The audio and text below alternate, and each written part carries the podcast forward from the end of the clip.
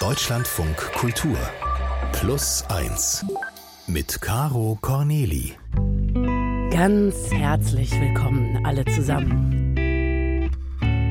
Alliterationen machen mich glücklich. Das ist dieses Glück, das andere vielleicht empfinden, wenn sie in einen vollkommen aufgeräumten Kleiderschrank gucken oder wenn ja bei so einem Blick in einen Werkzeugkoffer wirklich jedes Schräubchen an seinem Platz liegt in einer Arztpraxis, die offenbar viel von Frauen heimgesucht wird. Da habe ich letzte Woche dann also einen Flyer gefunden und mich total gefreut, weil da Folgendes drauf stand: Wandelweiber 2023, weise, wild, würdevoll. Aber nicht nur die sinnliche Häufung von nicht weniger als 5 Ws hat mich total gefreut, sondern auch, dass es super gut zu meinen 2 weiblichen Gästen passt, die mich heute hierher begleiten. Meine beiden Gäste heute sind Marietta Schwarz und Katja Bigalke. Hallo, schön, dass ihr da seid. Hallo. Hallo. Beide seid ihr, ja, unter anderem moderierende JournalistInnen, beide auch hier aus diesem Haus. Ihr habt erfolgreich einen Podcast mit dem Schwerpunkt Die Mitte des Lebens moderiert und seid dann aber noch einen Schritt weitergegangen und habt ein Buch veröffentlicht, Midlife. Ja, und diese Themen, um die es sich also dreht, an denen habt ihr euch sehr privat persönlich auch abgearbeitet. Und all diese Themen haben was mit Wandel zu tun. Also jeder erlebt das ja auf seine eigene Weise, aber man könnte vielleicht sagen, ja, Wandel findet statt, jeder erlebt es für sich, aber alle erleben es trotzdem gleichermaßen. Jetzt stellt sich mir die Frage, ist das überhaupt okay, dass ich euch jetzt hier Wandelweiber nenne oder wollen wir das nochmal diskutieren? Ja, ich würde es gerne nochmal diskutieren.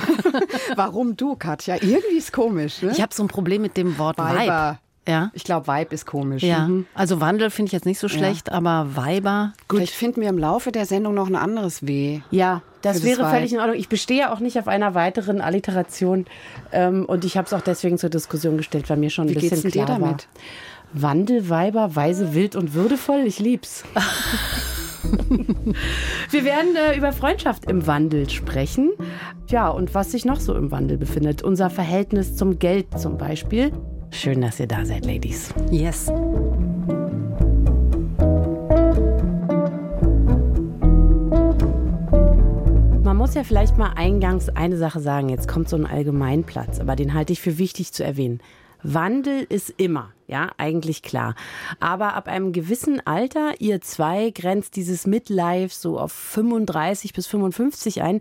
Da ist der Wandel dann eben sehr deutlich spürbar in vielen Bereichen, auch wenn es zum Beispiel um Freundschaften geht, um enge Bindungen. Ja, und die Art, wie wir Freundschaften schließen, die verändert sich vielleicht auch. Wollt ihr vielleicht mal an eurem Beispiel erzählen? Was zeichnet diese Freundschaft zum Beispiel aus? Also ich habe mir ganz konkret die Frage gestellt tatsächlich, weil ich auch schon damals, als ich 40 wurde, das Gefühl hatte, da verschiebt sich irgendwie gerade was. Da hatte ich mich entschieden, ein großes Fest zu machen, viele, viele Menschen einzuladen aus unterschiedlichen Bereichen und unterschiedlichen Phasen auch meines Lebens. Und das war so eine Riesentafel und die saßen da irgendwie alle am Tisch. Und ich hatte schon damals, als die da irgendwie saßen, es war sehr schön, sehr festlich und toll, die alle zusammen zu haben. Aber ich hatte das Gefühl, das ist jetzt das letzte Mal in dieser Konstellation, dass diese Menschen alle aufeinandertreffen. Da waren schon so ein paar, von denen ich das Gefühl hatte, die gehen jetzt einen anderen Weg und wir werden uns vermutlich in den nächsten Jahren nicht mehr so oft sehen wie in den letzten 10 Jahren. Und da habe ich mich schon gefragt, ja, wie ist das in der Mitte des Lebens? Man hat, glaube ich, häufig das Gefühl, da kommen weniger Menschen dazu als in den vergangenen Phasen und andere Freundschaften werden sehr viel enger. Und das finde ich eine spannende Frage. Und ich frage mich, ob ich da auch dabei war bei deinem 40. Geburtstag. Weil, das habe ich mich auch gerade gefragt. Caro hat ja nach unserer Freundschaft gefragt. Katja, war ich dabei? Ich glaube, du warst nicht dabei. Das siehst du? Weil Katja und ich, wir kennen uns ja wahnsinnig lange. Also ich würde sagen fast 15 bis 20 Jahre. Und wir haben immer hier im Deutschlandfunk Kultur im Raum für freie Mitarbeiter zusammengesessen und uns so ein bisschen abgescannt. Ich weiß es nicht. Also so, ich glaube, wir fanden uns so irgendwie so ganz interessant, aber waren auch skeptisch. Ich sehr lange Zeit. Arrogant. Ja, irgendwann hat die Katja dann mir, als das Eis gebrochen war, hat die tatsächlich mal gesagt zu mir, Marietta, ich fand dich total arrogant. Und dann habe ich gesagt, ich dich auch, Katja. Wow. Aber das ist lange her. Aber wie konntet ihr euch nach diesen anfänglichen Schwierigkeiten dann überhaupt nahe kommen? Das weiß ich nicht mehr. Wie war das denn? Ich glaube, wir haben eine Sendung zusammen uns ausgedacht, aber da waren wir schon vorher irgendwie miteinander. Ich glaube, da fanden wir uns dann schon nicht mehr arrogant. Da fanden wir uns schon nicht mehr so doof. Und ich weiß gar nicht, wie das gekommen ist. Ich glaube, es ging dann irgendwann auch mal darum, ob ich dich zu irgendwas mal einlade. Und habe ich mich fast gar nicht getraut, weil ich dachte, krass, du kommst vielleicht nicht. Und du sagst vielleicht ab. Ehe die von ihrem hohen Ross runtersteigt. Oh, Wahnsinn. Das ist halt Eigenwahrnehmung, Fremdwahrnehmung, ne? Wie nah seid ihr euch heute? Aber wir sind klassischerweise, und das ist sehr klassisch bei Freundschaften, wir sind Banknachbarn. Mhm. So würde man das bezeichnen. Das haben wir gelesen in diesem Buch von Daniel Schreiber. Ja. Allein.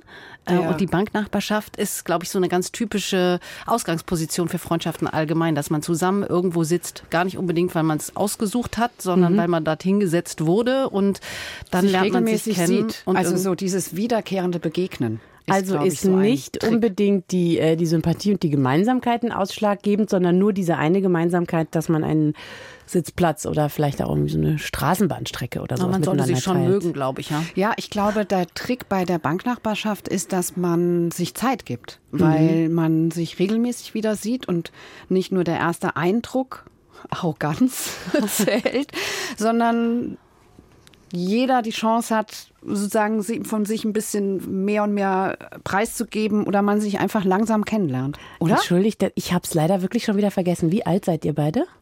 Darüber sprechen wir ja nicht. Ach so, darüber sprechen wir nicht. Ah. Ach, da liegt der Mann. Ich wäre jetzt beinahe reingefallen. Nee, das ist ja unser Experiment.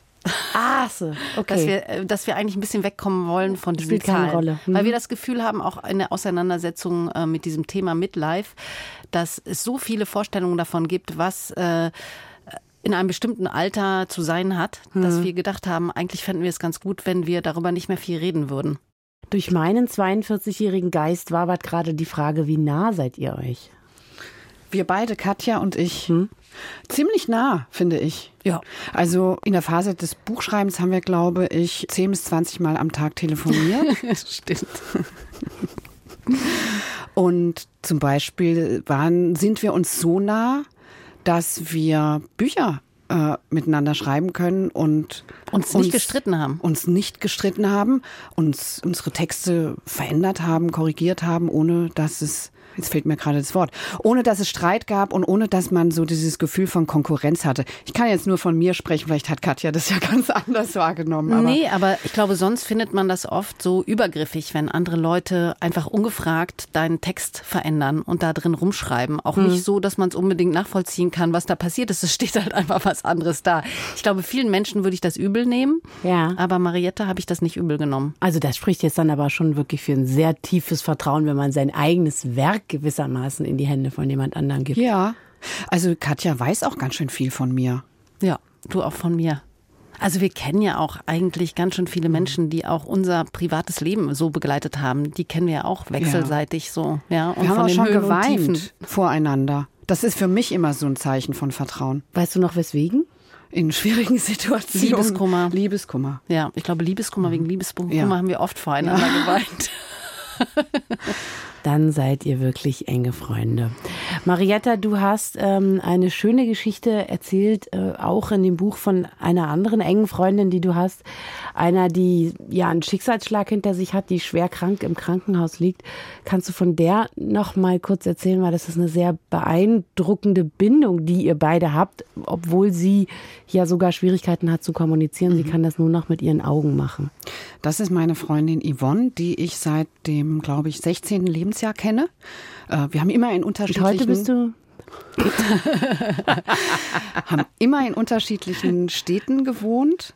Insofern war da immer eine Distanz, aber eben auch so eine freundschaftliche Verbundenheit. Irgendwann lebte sie in Leipzig und irgendwann lebte ich in Berlin. Und irgendwann in ihrem 40. Lebensjahr hat sie die Diagnose ALS bekommen, Amyotrophe Lateralsklerose. Das ist eine sehr, sehr fiese Krankheit, die eine Lebenserwartung von 3 bis 5 Jahren eigentlich hat und wo so die Muskeln nach und nach ihre Funktion verlieren. Und heute ist Yvonne in der Situation, dass sie beatmet wird, dass sie eine Magensonde hat und dass sie mit dem Computer nur noch sprechen kann, weil sie auch nicht mehr sprechen kann. Mhm. Und in dieser Phase der Krankheit haben wir so richtig zueinander gefunden, sind uns sehr nah geworden, weil wir, glaube ich, beide vielleicht so einen Umgang fanden, ja auch mit dem Tod, der da einfach immer im Raum steht. Das passte zueinander. War das vielleicht manchmal sogar ein, ich sag jetzt mal, vielleicht fast fröhlicher Umgang damit? Ja.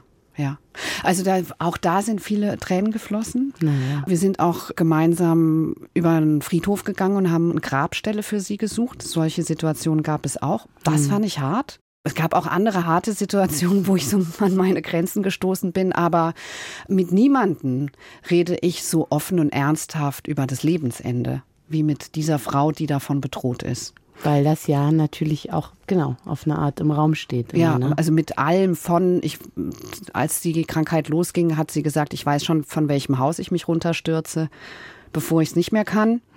Bis zu Sätzen wie, ich will gerne noch den 18. Geburtstag meiner kleinen Tochter erleben. Und ja.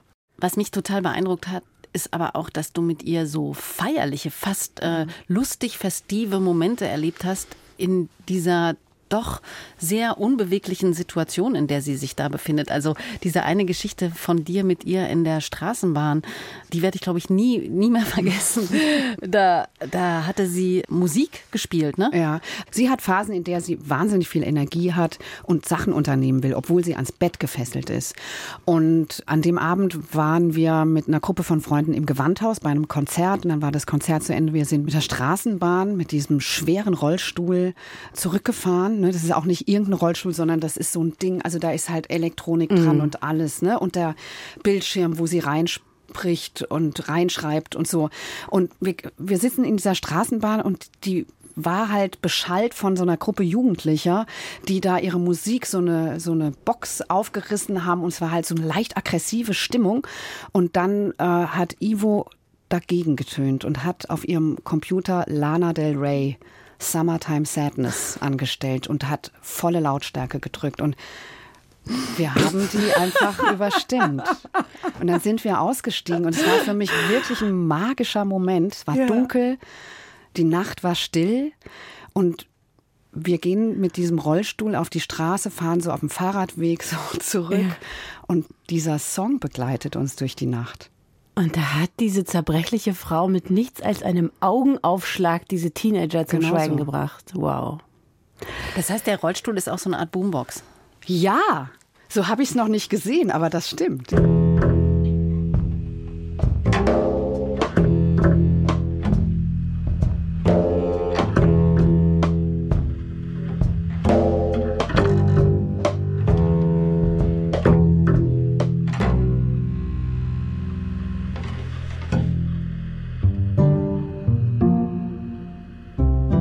Ich hatte ganz große Ambitionen, als ich Jugendliche war. Ich habe die Geschichte von Angelina Jolie gelesen, habe gesehen, wie sie Menschenrechtlerin wurde und das wollte ich auch. Und so habe ich angefangen, Jura zu studieren. Ich habe das erste Staatsexamen gemacht, das zweite Staatsexamen gemacht, einen Master, eine Ausbildung zur Wirtschaftsmediatorin, Fremdsprachenausbildungen, alles was dazugehört und habe mich vollkommen in diesem Tunnelblick und Hamsterrad verloren.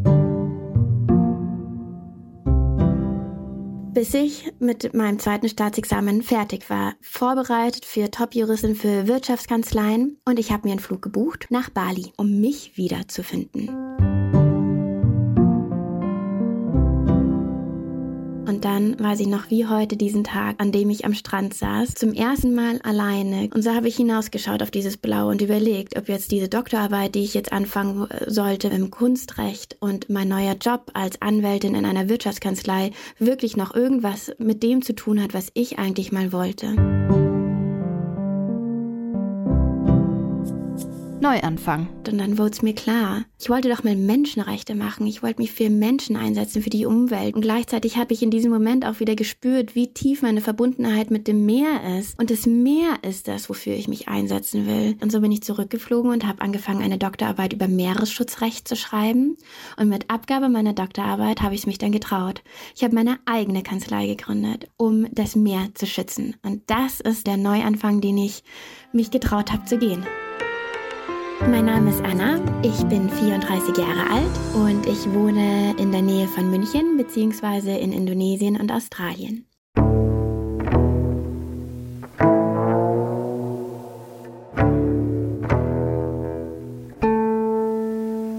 Mensch, da spüre ich zum wiederholten Male einen Alliterationsstau. Frauen, Finanzen, Freiheit, Fingerspitzengefühl, Pfiffigkeit. Es ist nun keine Neuigkeit, dass Frauen sich ein bisschen schwerer tun, mit der gezielten Vermehrung von Geld sich zu beschäftigen. Und zwar nicht die Art von Vermehrung, bei der man selbst arbeiten geht, sondern die Art der Vermehrung, bei der das Geld arbeiten gehen soll. Meine Gäste heute heißen Katja und Marietta und haben sich durchaus mit dem Thema Geldvermehrung schon befasst. Aber wie so oft sind Theorie und Praxis hier zweierlei. Ist es Faulheit? Ist es Angst? Ist es Desinteresse? Keine Ahnung. Aber Katja, du wünschst dir eigentlich, dass jemand sich um dein kleines bisschen Geld kümmert, ne? So kamen wir gemeinsam auf diese Frage, die wir jetzt gleich stellen. Das würde ich mir wünschen, ja. Dass jemand dir das aus der Hand nimmt. Ja, und ich weiß aber auch nicht, wo ich diesen jemand oder diese jemand finden soll, ehrlich gesagt. Und die zweite Frage, die wir uns stellen, ist, wie kommt man denn dann in Finanzfragen auch mal ans Machen? Plus eins. Die Antwort. Diese beiden Fragen, die werde ich jetzt mal vertrauensvoll weiterleiten an Claudia Müller vom Female Finance Forum. Hallo, Frau Müller. Hallo. Ich möchte Ihnen Katja und Marietta vorstellen. Zwei, die sich mit Geld im Grunde genommen ein bisschen schon beschäftigt haben. Dennoch aber ja noch nicht so richtig dazu gekommen sind, das auch umzusetzen, was sie so wissen. Bei uns zu Hause liegt eine Schallplattenhülle, in der steckt ein bisschen Bargeld, aber es wird ums Verrecken nicht mehr. Wer könnte sich also besser drum kümmern als bei mir zum Beispiel diese Schallplattenhülle? Da gibt es viele Menschen und an erster Stelle, ehrlich gesagt, stehen sie selber. Denn so kompliziert ist das gar nicht und eigentlich zu wichtig, als dass sie es einfach komplett aus der Hand geben sollten. Ja. Das wollen Sie vielleicht nicht so gerne hören, aber gar nicht. Ist so. Frau Müller, wir haben was anderes erwartet. Wir möchten es aus der Hand geben. Aber vielleicht könnten Sie mal trotzdem sagen, wenn wir jetzt gleich darüber sprechen, wie man es selbst gestaltet, weil das ist natürlich, was wir in Wirklichkeit möchten. Und wer es dennoch vielleicht sein könnte, der sich ums kleine Geld kümmert. Das Wichtige ist einfach zu verstehen, irgendjemand profitiert davon. Also irgendjemand macht Gewinn dadurch, dass er oder sie ihr Geld verwalten darf.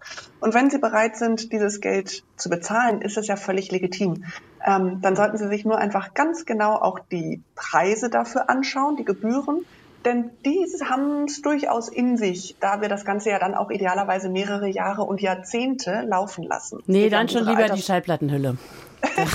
Trotz genau. Inflation. Da kommt dann die Inflation leider, die dann halt das Geld von ihnen wegnimmt. Aber das heißt, das wichtigste Stichwort ist generell Honorarberatung. Da zahlen sie zwar ein Honorar für die Beratung, dafür werden sie aber tatsächlich beraten, ohne dass sie in einem Verkaufsgespräch sitzen. Denn sobald sie zu dem klassischen Finanzdienstleister, wie Bank oder Ähnliches gehen, dann zahlen sie halt der Bank die Gebühren.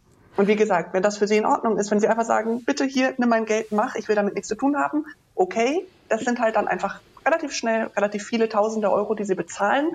Aber es ist trotzdem tatsächlich besser als die Schallplattenhülle. Lassen Sie uns doch vielleicht mal lieber, Frau Müller, darüber sprechen, was hält uns eigentlich zurück? Was ist denn eigentlich unser Problem? Das sind zweierlei Probleme. Zum einen sind wir Menschen einfach sehr, sehr schlecht darin, das Langfristige zu priorisieren. Das ist egal, ob das, also wir sehen das beim Klimawandel, ehrlich gesagt. Wir sehen es auch bei der Gesundheitsvorsorge und wir sehen es eben auch bei der finanziellen Vorsorge. Wir haben immer das Gefühl, ach ja, irgendwann, ich habe ja noch Zeit, irgendwann kümmere ich mich darum. Und das ist natürlich ein großes Problem. Und es gibt immer kurzfristige, dringende Themen, die wir angehen müssen. Und das Zweite ist, dass wir denken, es ist total kompliziert. Es liegt auch daran, dass wir es ja leider nicht in der Schule lernen, wie das mit den Finanzen funktioniert und dass der Finanzsektor ja auch ein Interesse daran hat, dass wir denken, es sei so kompliziert.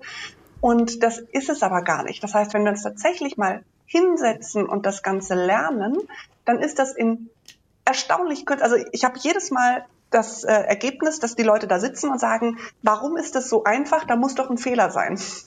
Nein, das ist tatsächlich so einfach. Das ist kein Fehler. Das ist nur einfach dadurch, dass wir nie allein Zinsen, Zinseszins, das sind so Wörter, da gehen bei ganz vielen Leuten sofort die Schotten runter und man hört auf zu denken.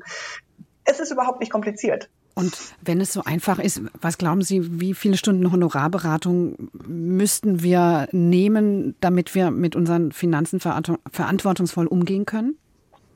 Ich würde Ihnen empfehlen, im ersten Schritt zu lernen. Das heißt, sich selber je mehr Sie selber wissen, umso weniger Beratung brauchen Sie hinterher. Und das heißt, ich behaupte, wenn Sie sich 15 Stunden Zeit nehmen, dann haben Sie das ganze System aufgesetzt. Aber womit denn? Wie lerne ich das denn? Das kommt darauf an, wie Sie gerne lernen. Kaufen Sie sich ein Buch dazu. Es gibt genug Bücher, die das können, also die Ihnen das erklären können. Ich selber gehöre zu den Menschen, ich kann leider überhaupt nicht aus einem Buch in mein Leben übertragen. Das funktioniert irgendwie nicht. Ich würde dann eher zum Beispiel einen Online-Kurs machen oder ein Tagesseminar besuchen. Wenn Sie sich 2 volle Tage damit beschäftigen, ein Wochenende, dann steht Ihr Depot, dann stehen Ihre Investitionen und Sie wissen, was Sie als Notgroschen, als Grundlage brauchen und das steht dann wirklich. Wie gesagt, und da kommt es darauf an, wie Sie gerne lernen. Bücher, Podcasts, Online-Kurse, Präsenzseminare, ganz egal. Ich hatte gerade den Eindruck, die Damen hier mögen auch Präsenzseminare, weil sie sich vorgestellt haben, da kann man dann auch noch Freunde finden. Ja, vor allen Dingen, ich wollte gerade fragen, ob Katja, willst du meine Banknachbarin bei so einem Seminar sein? Ja. Das passt total gut. Ehrlich gesagt, eine meiner häufigsten Empfehlungen ist, suchen Sie sich eine Finanzfreundin. Weil genau das, ja, genauso wie wir im Zweifelsfall eher zum Sport gehen, wenn wir uns mit einer Freundin verabreden, so kümmern wir uns auch eher um unsere Finanzen, wenn wir uns mit einer Freundin verabreden. Mhm. Deswegen mag ich auch so Gruppenformate so gerne, weil wir dann merken sie, dass sie wirklich nicht die Einzige sind, die sich mit dem Thema schwer tut. Und dann lernen sie auch von den Fragen und auch von den Erfolgserlebnissen der anderen. Und es macht einfach viel mehr Spaß. Sie haben von dem Problem der langfristigen Priorisierung gesprochen. Das hat mir irgendwie gefallen. Das, glaube ich, bringt mich jetzt weiter. Wir müssen also unseren inneren Schweinehund da irgendwie bekämpfen. Gibt es irgendein Lockmittel, was Sie zu bieten haben? Ja, und zwar 3 Aspekte. Zum einen, seien Sie möglichst konkret. Was genau heißt denn eigentlich Vorsorge für Sie? Das heißt, rechnen Sie Ihre Rentenlücke zum Beispiel aus und rechnen Sie aus, wie viel Sie monatlich beiseite legen müssen, um diese Lücke zu schließen. Der zweite Schritt ist, machen Sie kleine Schritte, das heißt, nehmen Sie sich eins nach dem anderen vor. Erst die Altersvorsorge, dann die nächste Steuererklärung, dann irgendwas anderes. Und der dritte Schritt ist, seien Sie emotional. Das ist sowas, was wir ja gar nicht mit dem Thema Finanzen irgendwie verbinden, aber es hilft, wenn wir eine positive Vision haben und also etwas, was wir erzielen wollen. Zum Beispiel ab 60 es mir leisten können, nur noch 4 Tage die Woche zu arbeiten, ohne meinen Lebensstandard irgendwie verändern zu müssen. Und der leichteste Trick dafür, also ich rede gar nicht so gerne von der Altersvorsorge, sondern viel lieber von der Altersvorfreude. Wow. Und kann damit eben positiv überlegen, was möchte ich denn erreichen? Ich möchte die Freude jetzt. Tja, dann Claudia Müller vom Female Finance Forum. Sie hat das Buch geschrieben, Finanzen, Freiheit, Vorsorge, der Weg zur finanziellen Unabhängigkeit, nicht nur für Frauen. Haben Sie vielen Dank. Ich wünsche Ihnen einen schönen Tag und toll, dass Sie dabei gewesen sind.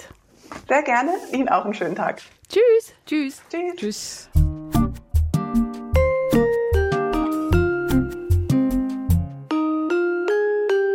Wenn man ja schon in der Mitte des Lebens feststellt, dass sich Dinge rapid verändern und verwandeln, dann gilt das natürlich erst recht für die Lebensphase des hohen Alters. Am allerschönsten wäre, wenn man ja bis ganz vor dem Tod alles alleine machen kann und sich um sich selber gut kümmern kann, wenn man niemanden braucht. Aber es ist, glaube ich, ein schwer bis unmöglich zu besprechendes Thema, das Altern und schwindende Kompetenzen. Ja, und dann ist da vielleicht manchmal Stolz oder auch so trotzige Selbstüberschätzung seitens der alten Eltern oder vielleicht eine Übervorsicht auf der Seite der Kinder. Und auch das ist ein Thema, mit dem ihr euch im Rahmen von eurem Buch beschäftigt habt. Wie nähert ihr euch denn diesem existenziellen Thema innerhalb der Familie und mit euren Eltern?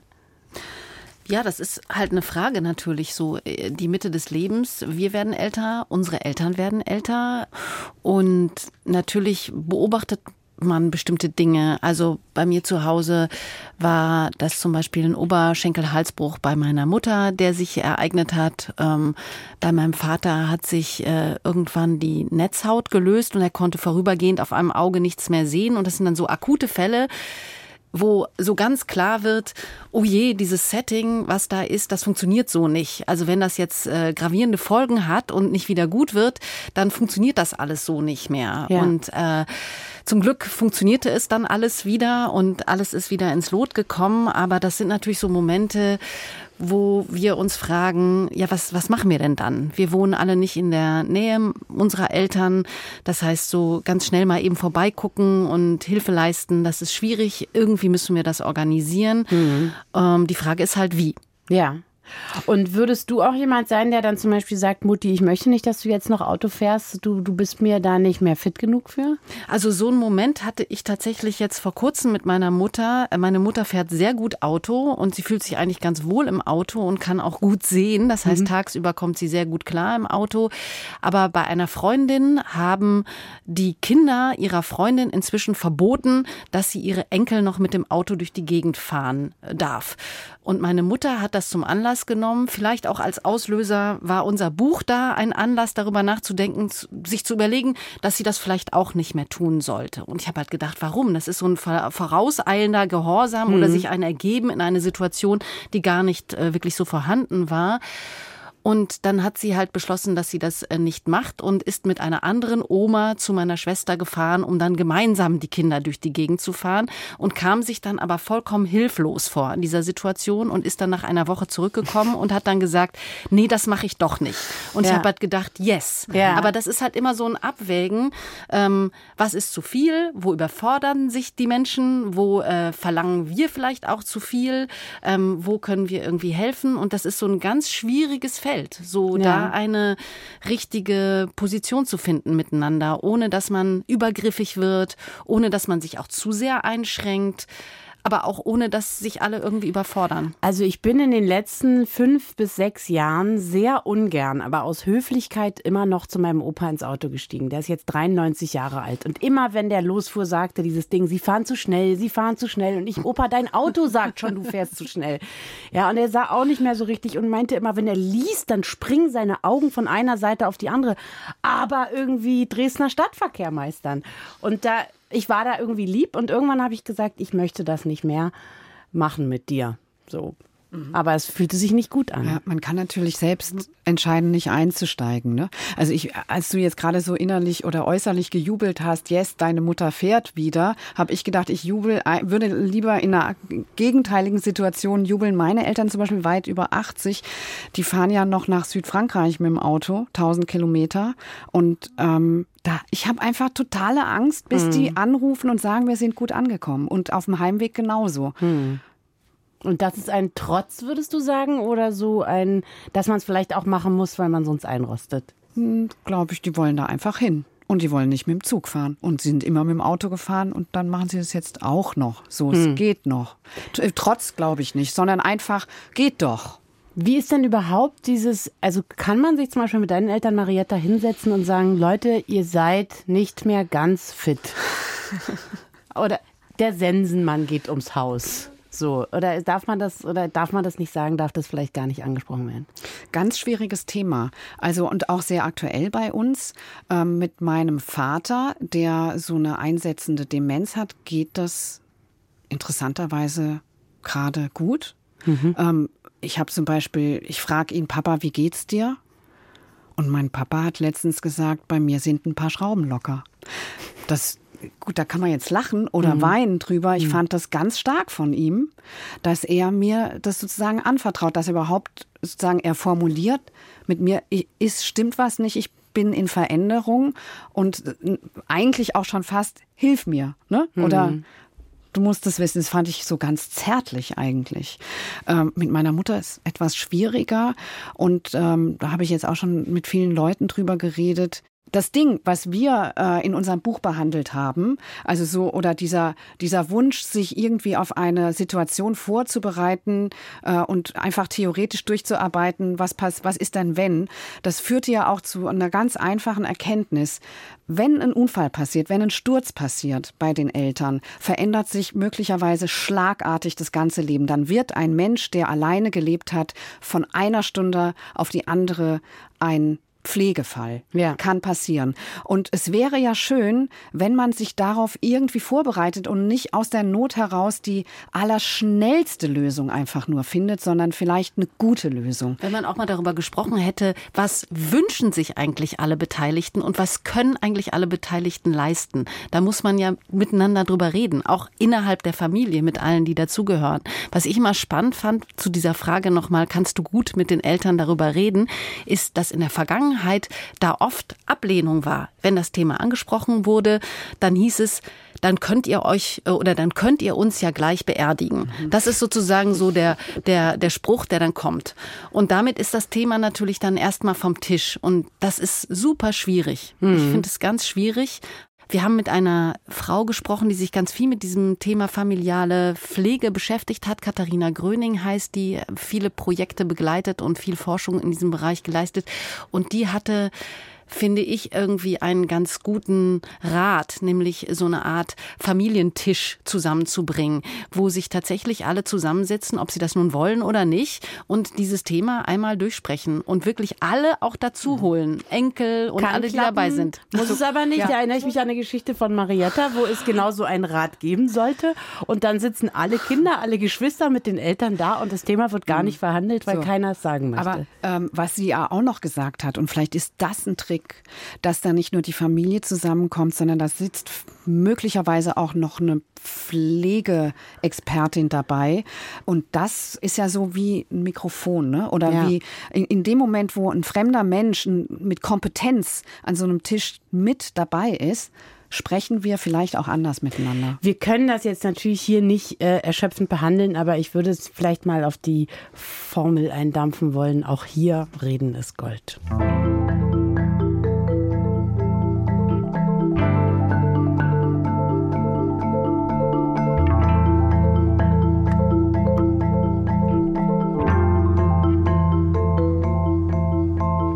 Ja, Ladies, ihr werdet es kaum glauben, diese Stunde plus eins ist wirklich verflogen hier. Stimmt das mal, wie die Zeit vergeht, wenn man Spaß hat. Ich möchte zum Ende dieser Stunde nochmal eine schnelle Runde zum Thema Haare und Härchen mit euch machen. Man legt sich doch sehr stark mit der Natur an, wenn man da unbedingt Kontrolle drüber haben möchte. Wie steht ihr dazu? Fangen wir vielleicht mal mit Marietta an. Die Katja soll mal anfangen. Die Katja. Naja, ist auf jeden Fall ein Midlife-Thema, Haare und Härchen. Absolut, ne? Also, weil die Haare auf dem Kopf verändern sich. Sie können ausfallen, sie können ergrauen. Sie werden dünner und vielleicht auch weniger. Und die Haare auf dem Körper wachsen. Das ist alles biologisch zu erklären, warum das passiert, aber schön ist anders. Schön ist erstmal anders. Und damit haben wir uns beschäftigt, genau, mit dieser Frage. Wie könnte man da einen anderen Umgang finden mit diesen Haaren? Gut, dann geben wir vielleicht eine kleine Handreichung. Ich habe kürzlich, das ist jetzt unangenehm, aber ich muss es einmal gesagt haben, ich habe kürzlich ein weißes Schamhaar entdeckt und dachte, das entspricht mir nicht. Ich bin empört. Was hat das mit mir zu tun?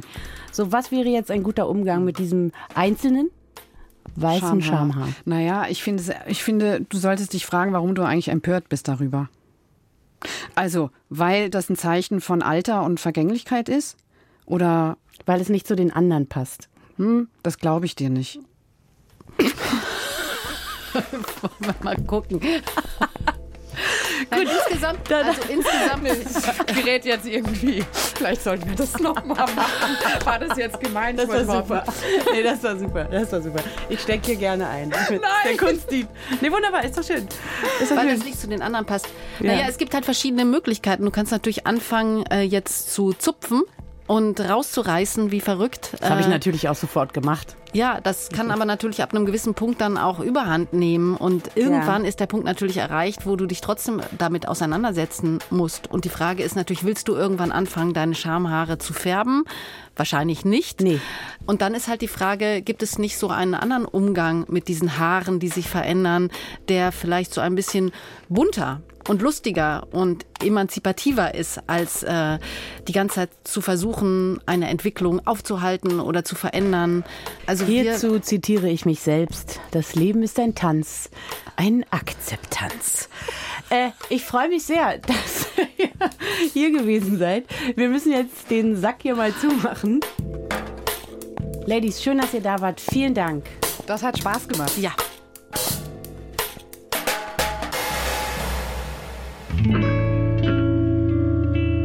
Sie diese Podcast-Folge jetzt schon inhaliert und für gut befunden haben, dann stehen die Chancen ja eigentlich nicht schlecht, dass Ihnen auch die zweite Podcast-Folge gut gefällt.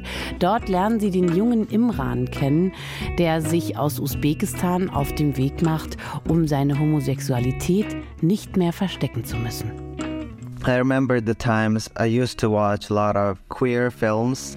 mich an die Zeit, in der ich queere Filme geguckt habe und davon geträumt habe, in Europa zu leben, frei zu sein und mit Typen auf der Straße Händchen zu halten. Aber als ich hierher kam, war es einfach nur, naja, ich fühle mich, als würde ich gar nicht existieren. I feel like I don't even exist.